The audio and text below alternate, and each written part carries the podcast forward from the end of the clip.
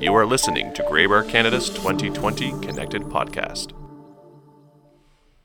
Well, welcome everybody to the first episode of Graybar Canada's 2020 Connected Podcast.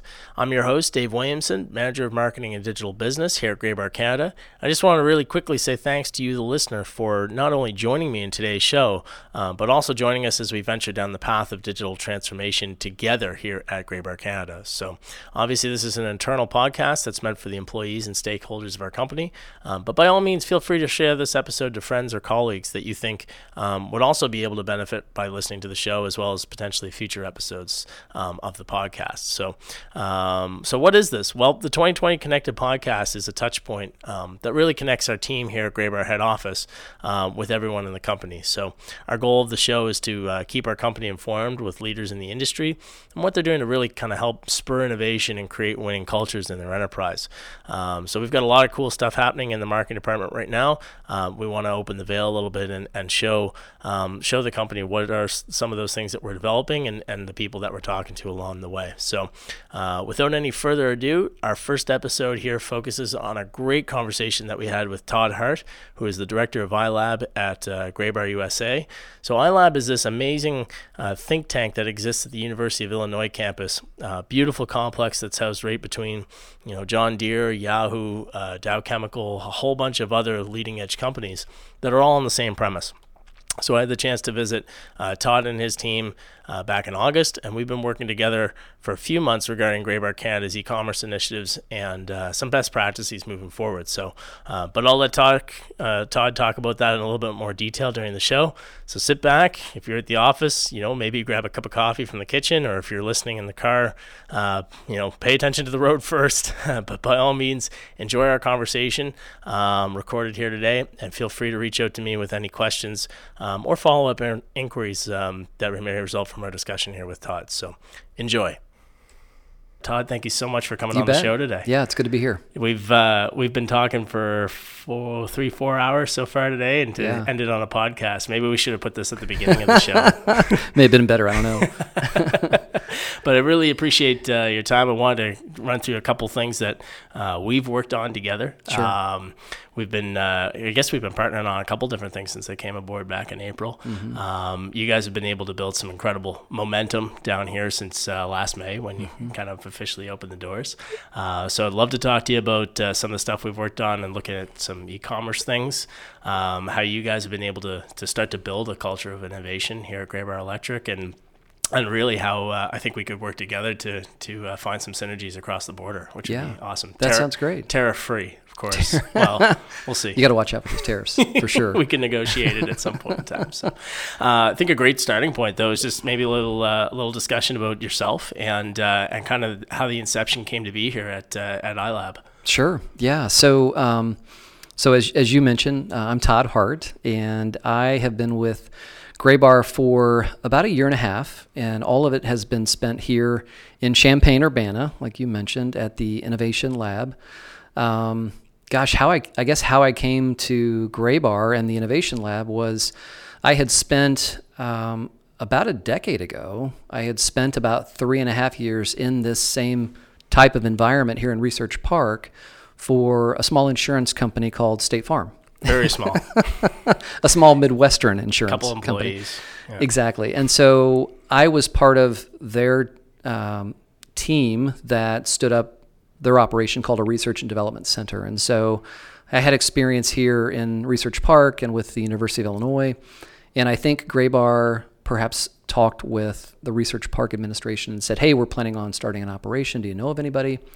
And um, so, yeah, so that's kind of how we started some conversations. And uh, long story short, I um, started in February of last year, and we, like you said, started our operation, our first uh, class here at the Innovation Lab on May 1st. Uh, that was our grand opening, and it's been kind of a whirlwind since. So it's exciting. You have an unbelievable space here. I mean, even just when you walk into it, there's such a, a breath of fresh air. You can feel, you know, um, like you're on the leading edge of something here. Yeah. Um, have you been able to, to feel that with some of the projects that you've been working on since since last spring? Yeah, we have. And, and I'll tell you, I was able to get in kind of on the tail end of the design itself. Most of it had been put together Um, but we did we did develop the space to be very collaborative. Uh, it has kind of an openness to it. it. We call it kind of a loft feel. Um, and I think you know I think the the interns, the graduate and undergraduate students, I think they appreciate the look and the feel of the space. Like you said, it's um, it's sort of cutting edge. It has you know some some unique colors and and you know f- fabrics and, and technology and things like that that maybe you and I wouldn't necessarily view as as something that would be appealing. But this generation really enjoys this type of environment, and I do think that it's it's helped with um, the collaborative nature. Um, you know what I find kind of interesting is I've seen people both at my current employer and my previous employer. I see people come from corporate uh, and they step into this type of environment. It's almost like they have permission to think a little differently. Right. And I and I haven't fully figured out why that's the case. Um, whether it's the funky colors or the space itself or being around kind of this millennial generation. But it, it is it's quite interesting to watch that happen. Absolutely. And, and when we first walked in here, uh, both north and south of the border, we certainly have branches that feel like they could be stuck back in the uh, in the red chair, Right. brown curtain Yeah. uh, phase of the late '80s or maybe even late '70s. Um, but it's nice to see that there is an investment in obviously where we're going, and that can be tied into the tangible space here at Innovation Lab, but also into the projects that you guys have been working on as Right. well. Um, just quickly give me a brief overview of some of the stuff that you have been working on um, since uh, since last spring. Mm-hmm. Sure. So you know, it's it's been an evolution. I mean, I I, I think early on we. You know, we focused on some very kind of open-ended types of questions. Um, one of the projects that we worked on in the very first semester, the summer of 2017, was focused on um, warehouse automation. So, looking at technologies that could help streamline our warehouse operations. And as you know, I mean, the vast majority of our warehouses in the U.S. are considered, you know, paper-based. So they're SAP warehouses. They don't have a WMS on the back end. And so Warehouse management system. Exactly. Yeah. So you know, we looked at um, specifically one of the teams looked at the receiving process, and um, the receiving process can be uh, can you know it, it's very um, laborious. It's step based, and so um, we found that the individual who was you know receiving packages would spend a lot of time moving back and forth from the dock to the workstation to the dock to the workstation, and so they actually developed um, and and keep in mind this was 12 weeks. They developed a, a mobile app that would allow the, the the dock worker to actually check in um, shipments, you know, on the mobile app and not necessarily have to go back to the terminal itself. Wow. So Nice. um, that was just an example of a project that was sort of focused on more of the efficiency aspects of our warehouse.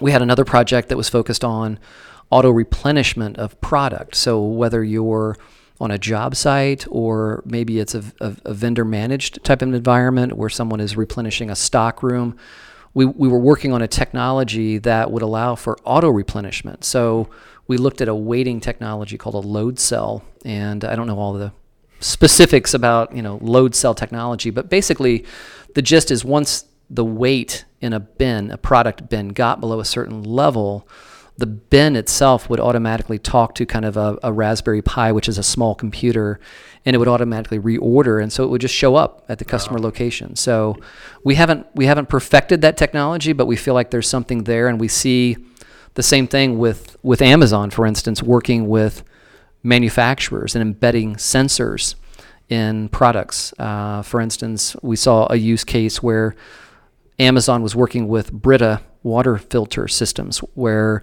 you know once the filter had about 10% capacity left, um, that Brita filter had a sensor and it would talk with AWS, Amazon Web Services, and, and automatically replenish it. So it would just show up on your doorstep. And we think we think that there's something there. So You guys, you guys are, are right at the bleeding edge for a lot of things. And um, have you found that uh, the adoption um, from people, from the stuff that you've been working on, is, is there a disconnect because this is out there in some instances? Have you found that it's been tough to take the stuff that you're working on and actually bring it into fruition? You know, I, I think that I think that by and large people recognize the need for innovation. I think they recognize that for Graybar to continue to grow and be a leader in the space, we absolutely have to be, you know, uh, innovating across the organization. And so, um, so I, I, I think the um, the mentality is there. I think the the want and the desire is there. The challenge that we have organizationally that we've seen is you know it's hard when we have a very operational type of company how do you take this new idea and how do you get you know how do you get enough traction that that you can then bring it back into the organization and who supports it and you know and, and who owns it and, and who watches it sort of grow and and and mature and and so that's the challenge that that we have faced and I'll tell you it's it's not specific to Graybar. Mm. Um, I saw it happen again you know a previous employer I think I think every company is challenged with how do you how do you ingest new ideas in in kind of the core of the company and do it in a way that you can be successful. Absolutely. And we've spent time, uh, before we talk about our dynamic a little bit here, I mean, we've certainly spent time uh, discussing how to do that in various ways. And one of the big ways is by problem solving, mm-hmm. you know, not leading with technology, but saying, hey, listen, here's a problem that we're facing either within our own enterprise or, or the way that we interact with customers, or even just specifically what the customer problem is. Right. And then using technology as a way of being able to, to bridge the gap and, and, and, and make that collaboration that much stronger. Um, does that help? Does does leading with a problem really help uh, embed that innovation and get people thinking, hey, there's a better way of being able to do this? Yeah, it does. And and I know you've heard me say this, and I probably sound a bit like a broken record, but you know, I think the best. Um, the, the companies that are most successful with innovation, I think they start with the pain points. I think they understand the customer journey. I think they know it inside and out. And I think they recognize that you know, if there are three pain points in the buying process, for instance, maybe it's the digital process. Um, how do we solve for those pain points? How do we leverage technology and innovation to solve for those particular issues that customers are having? The flip side of that is uh, a technology maybe in search of a problem. Uh, for instance, we hear a lot about blockchain. Um, everybody has a different take on on this technology called blockchain. We feel like there could be a strong use case for it. Um, we haven't found it yet, but we mm-hmm. continue to explore, and so that's kind of a a technology in search of a problem versus um, again identifying the the pain points and then solving for those. So I think there's room for both. Mm. Um, I think the technology in search of tends to be more of the transformational types of um, products you know mm. that a company could could really move into whereas the other tends to be a little more core or, or adjacent absolutely well so. we, we certainly have our fair share of problems both uh, both north and south but uh, we uh, i think the beginning of our relationship started with some of the things that uh, we were looking at moving forward uh, with graybar canada obviously mm-hmm. digital transformation is front of our minds uh, we have a vision of where we want to be in a few years time and i think it was um, a very big first step for us to start communicating about how we could work together, uh, given our strengths in the marketplace. And and for a lot of people within Graybar Canada, um, you know, whom we haven't had a chance or I haven't had a chance to meet yet, one of the things that we discussed right out of the gates was, you know, we don't have any baggage. We don't have any, you know, really cemented. Um, you know e-commerce platforms or anything like that we could work with you to, to take some of the ideas that uh, you guys are developing down the states yeah. and make it work right out of the gates and learn very very quickly from that right um, and i think that's been one of the nice things when we're talking about leading with innovation and then actually bringing it in operationally is having a partner that could can do it mm-hmm. that can go and get it done and yeah. uh, i'm excited um, to have that chance and that relationship with you guys uh, with where we need to go at graybar canada so mm-hmm. that's that i guess started off our discussion and then it very quickly went to e-commerce yeah yeah well i think you brought us you know not only did you bring us um, you know a bit of a challenge right that that that graybar canada was faced with but i think you brought us a vision i think you brought us a strategy and so I think both of those are important components when you're thinking about mm. innovation mm. And, and, disruption. Well, it's been a fantastic start, to say the least, and I really appreciate the invitation to come down and, and join you guys here. Um, we've been working on a few different things. I know mm-hmm. we started last spring with kind of a you know an industry analysis of of what uh, some of our competitors are doing.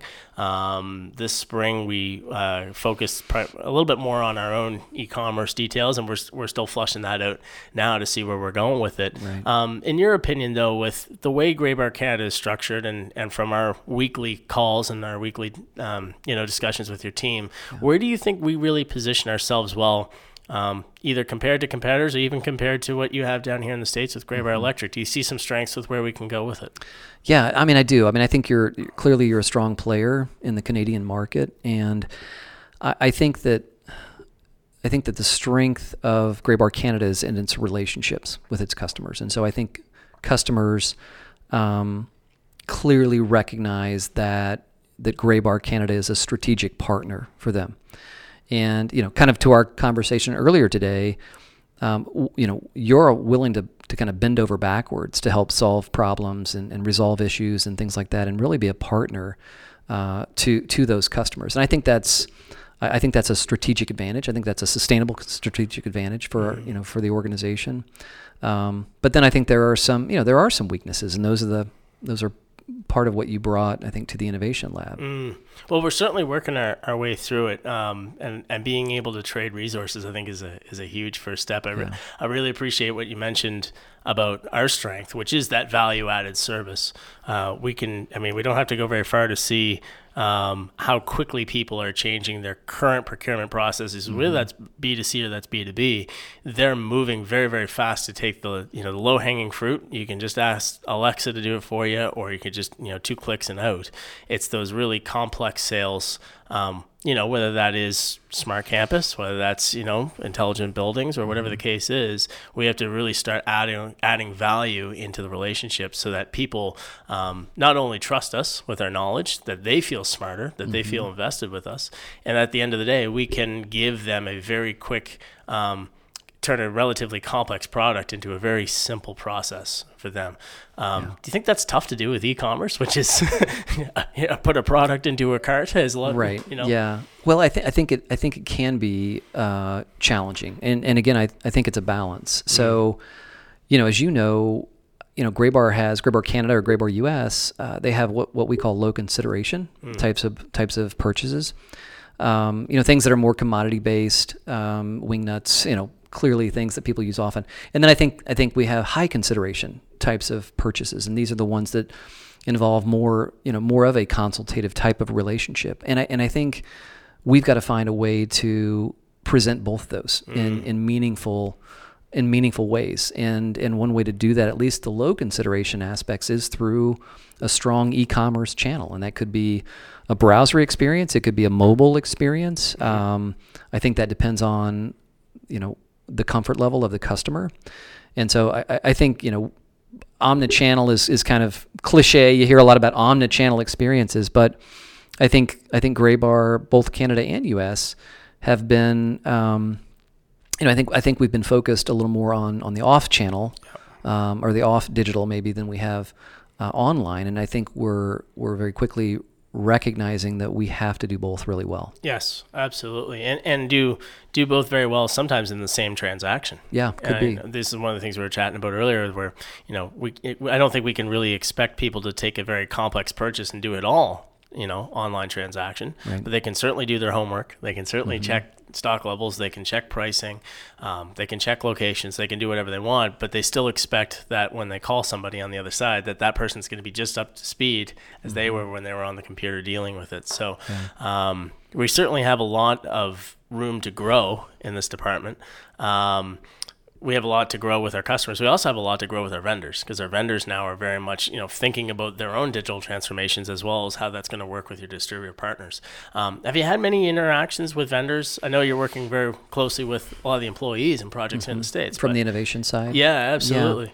Yeah, yeah I, I think you know I think we have we have had some. I don't know that I would say we've had a lot of interaction. Mm. We've had a chance to visit a, a couple of strong, you know, strategic um, vendor partnerships. Uh, Panduit is one, of course. They're just a couple of hours north of us, and um, and and they they have some interesting ideas that we were able to kind of talk with them about. Um, one was a technology called SSCC18, which is a, a barcode technology. It's been around for a little while, and they they ship all of their product using this type of technology. And so when we receive packages and product from Panduit, it comes with this this barcode technology, but we just don't leverage it. Our system today doesn't uh, isn't equipped.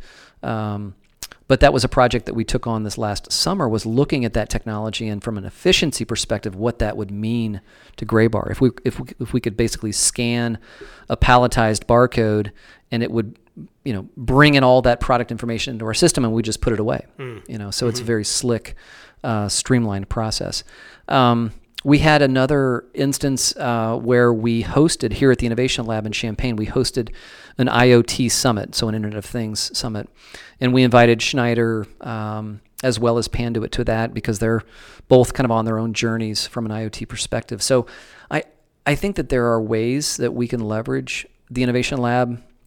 Um, clearly, there's there are vendors who would I think like to co-create with us. Um, I, I think to some degree. And keep in mind, I've only been in supply chain for you know a year and a half, so pretty short period of time. We're still weak on our acronyms. That's right.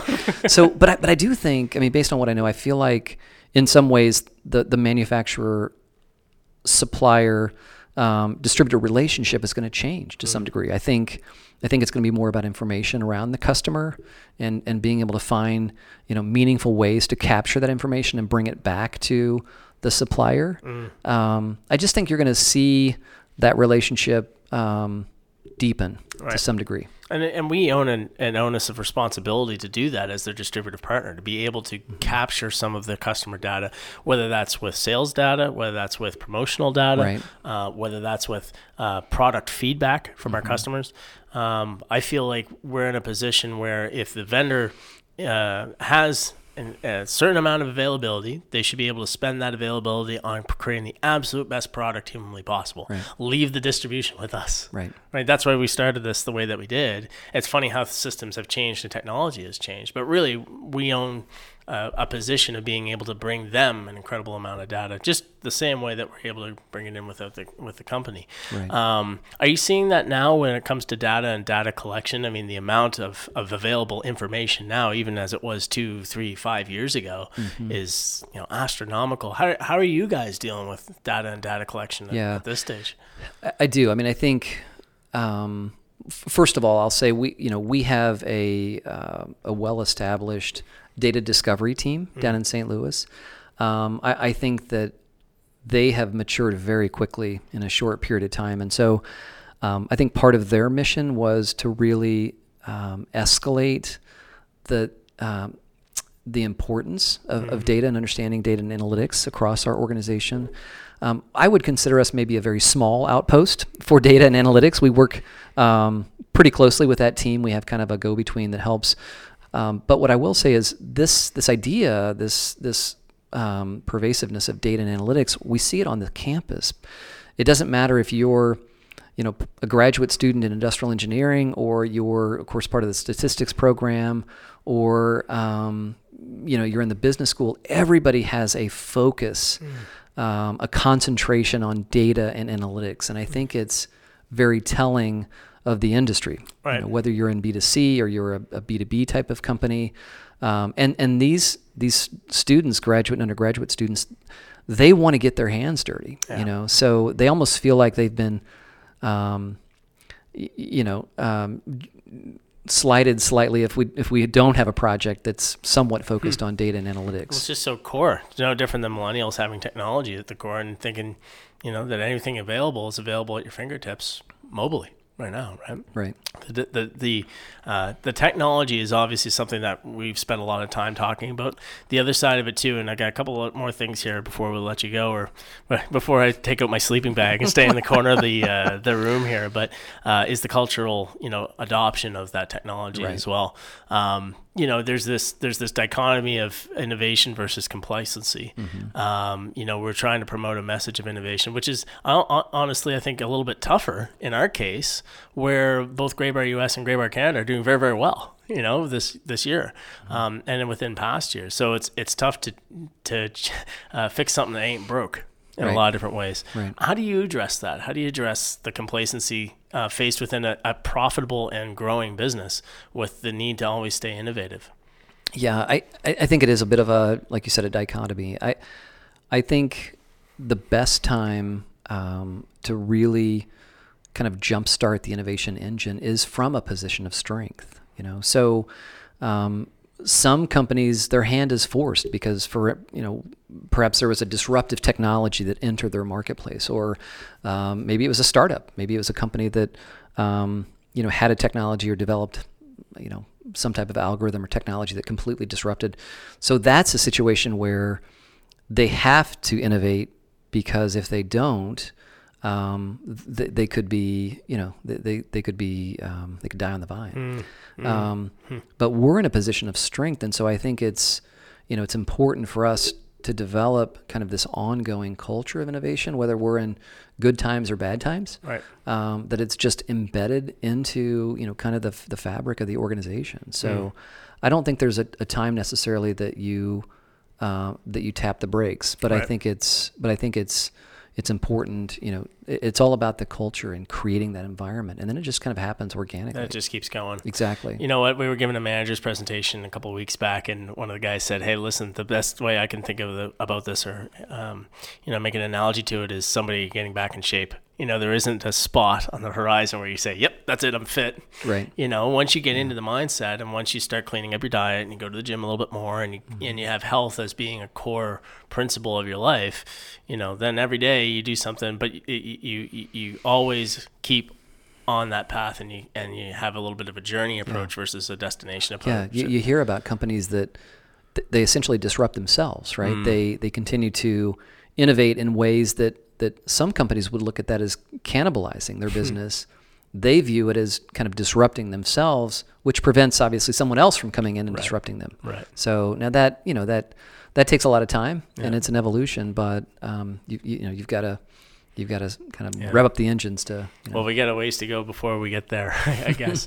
um, one other thing I wanted to mention or talk to you about was uh, th- there was a great piece in uh, last year's Outlook um, about um, you know about uh, why iLab is here and where it's going, Mm-hmm. and you mentioned about um a, a culture that obviously celebrates success, but you know is willing to embrace failure as well and, and have quick and eff- efficient change as a result Mm-hmm. of that of that failure. I wanted to talk about that because um, obviously where we're going with Graybar Canada, there's going to be some, you know, there's going to be a lot of energy and there's going to be a lot of excitement. There's going to be some things that don't work as Mm-hmm. well.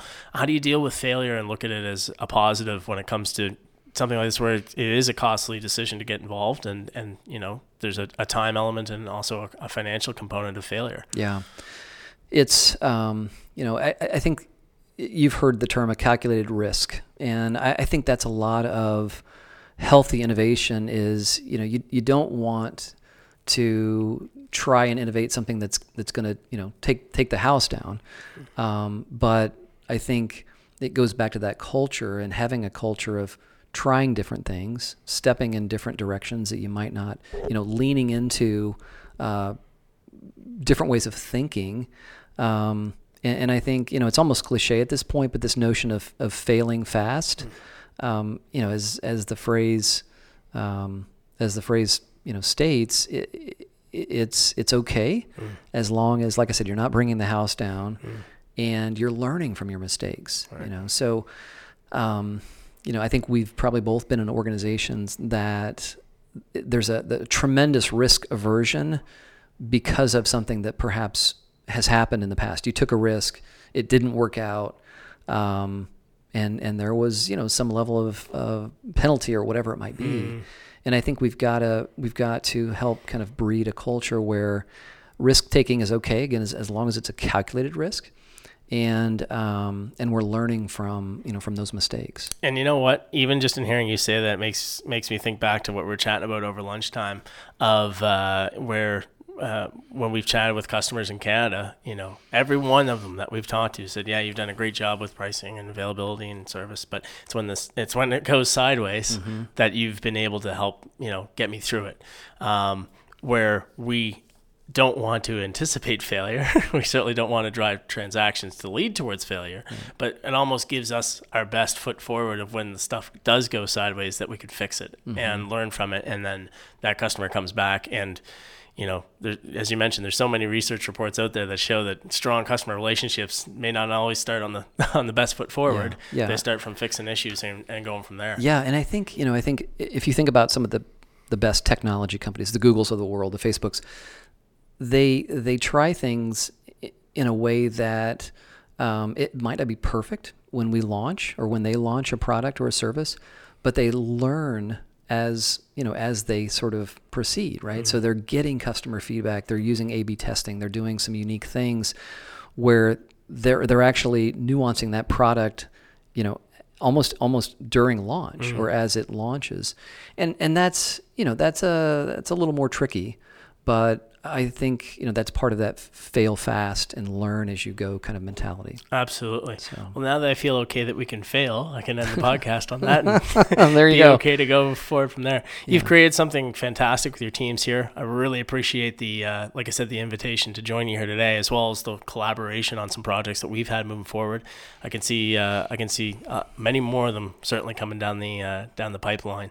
Um, your energy as it as it regards to uh, the future of the business is certainly palpable, and I think that's where a lot of our, uh, our positive vibes are really starting off on a great foot. So it's exciting. Yeah, well, I really appreciate you joining us on the show here today, and uh, and listen. Um, if you're uh, if you still want to have that tariff-free relationship, I might have to trade you some maple syrup bottles for some uh, some e-commerce strategy there moving you go. forward or yeah. something. No, I appreciate the partnership. It's been great. Awesome. Okay. Thank you, Todd. You bet. Appreciate it.